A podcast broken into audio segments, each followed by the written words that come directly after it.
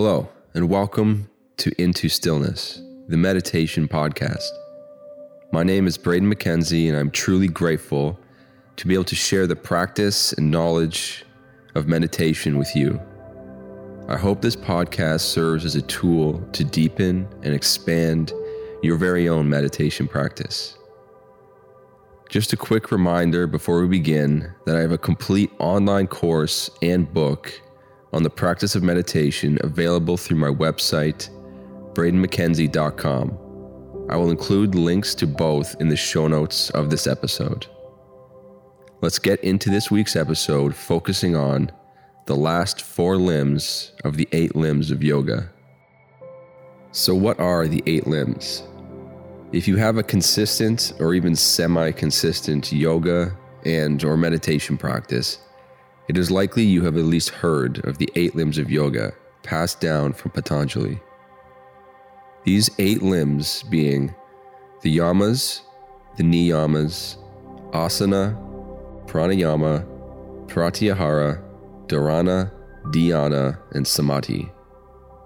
Together, these eight limbs constitute the path of Raja Yoga, of self discipline and practice. All of the eight limbs contribute to and directly affect the ultimate goal of the practice, samadhi, but only the last few directly relate to meditation. Here, we are going to go over the last four limbs and discuss the importance and concept of each one, as they can be difficult to understand to a certain degree. Beginning with pratyahara. The term pratyahara is composed of two Sanskrit words, prati and ahara. Ahara means food, or anything we take into ourselves from the outside. Prati is a preposition meaning against or away. Pratyahara means literally control of ahara, or gaining mastery over external influences. There are four main forms of pratyahara Indriya Pratyahara, control of the senses, Karma Pratyahara, control of action, Prana Pratyahara, control of prana, and Mano Pratyahara, withdrawal of mind from the senses. Pratyahara can be compared to a turtle withdrawing into its shell. The turtle's shell is the mind, and the turtle's limbs are the senses. The term is most often translated as turning the senses inward or withdrawal from the senses. In yogic thought, there are three levels of ahara or food. The first is physical food that brings in the five elements necessary to nourish the body earth, water, fire, air, and ether.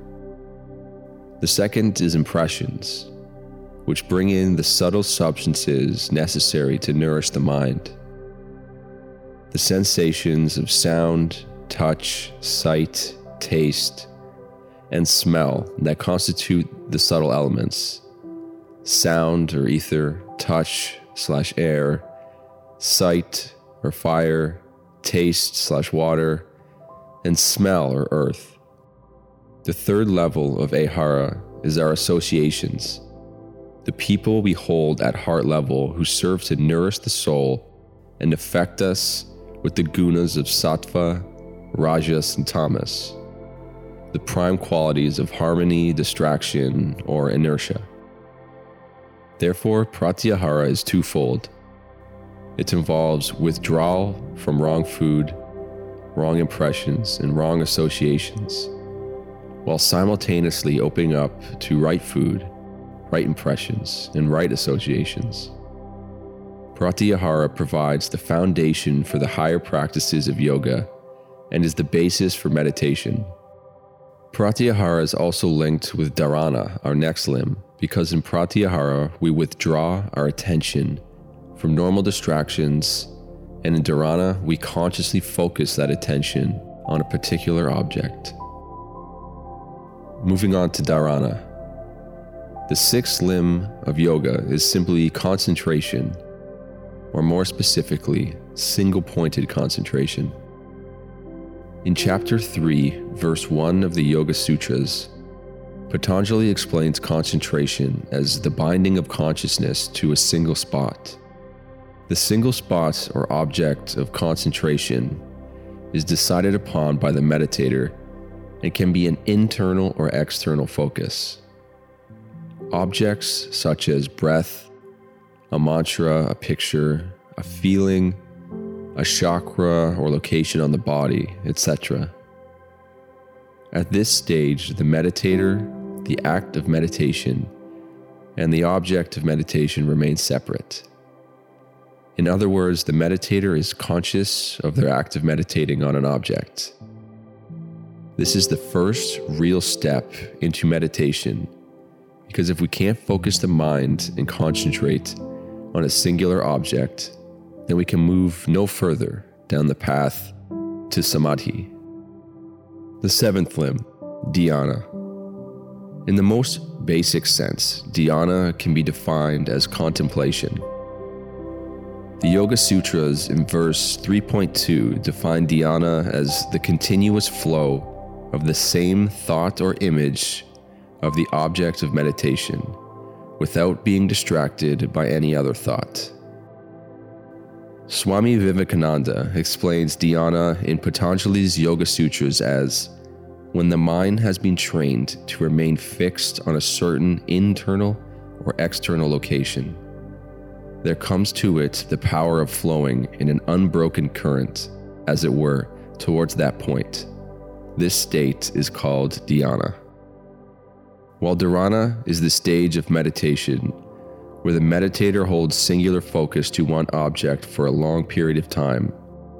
Dhyana is concentrated meditation, where the meditator contemplates without interruption the object of meditation and is free of distractions permanently. In dhyana, the meditator is not conscious of the act of meditation anymore, only of being and of their object of meditation. Dhyana is uninterrupted train of thought, current of cognition, or flow of awareness. Finally, samadhi. This last limb is the ultimate goal of yogic practices and of meditation. Samadhi is most commonly defined as self realization or complete oneness with the object of meditation. At its highest stage, there is no distinction between the meditator, the act of meditation, or the object of meditation. The mind is no longer focusing on the object in an objective manner. All that remains in awareness is the content, the essence of that object. In other words, in samadhi, you are aware only of the essence and not of the details. There are stages to samadhi, though. The first samadhi is samprajnata, meaning with seed. It is a state of full concentration and bliss, but there is still duality, awareness of the object of meditation as separate from the individual who is meditating. It is not an end, but a step along the path to the highest samadhi. The highest is called asamprajnata samadhi. This is a state in which there are no vrittis or thoughts, no duality, and the meditator is completely immersed in Purusha, which is the spirit or universal consciousness. Samadhi, I find actually difficult to comprehend as I have not experienced it in any capacity that allows me to speak from experience. That's why I leave you with this passage from Swami Shivananda in hopes that his words can help you find a deeper meaning of the subject, or at least a thirst to discover the meaning for yourself. Deep meditation leads to samadhi or oneness with God. If you can fix the mind for 10 seconds steadily on a particular object or murti, it is dharana, concentration. 10 such dharanas become dhyana, meditation. Ten such dhyanas form a samadhi. The mind is filled with Atman or God. Mind loses its own consciousness and becomes identified with the object of meditation. Just as a toy made of salt melts in water, even so the mind melts in Brahman in Nirvikalpa Samadhi. A sudden stroke of mystic illumination puts an end to all the empirical existence altogether, and the very idea or remembrance of such a thing as this world or the narrow individuality of the spirits in this world absolutely leaves the self. In trained yogis, you cannot say where pratyahara, abstraction, ends and dharana, concentration, begins. Where dharana ends and dhyana, meditation, begins. Where dhyana ends and samadhi, superconscious state, begins.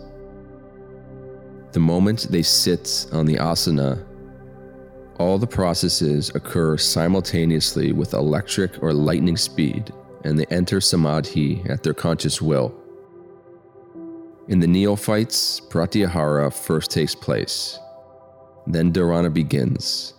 Then dhyana slowly commences before samadhi manifests. Their minds, getting impatient and tired, drop down. Constant and intense sadhana with light but nutritious food will bring about sanguine success in getting samadhi. Swami Shivananda. Thank you for joining me for this week's episode. If you enjoyed it, all I ask is you please leave a review through the podcast app or share it with someone else to help me spread the practice of meditation. Until next time, and with love, namaste.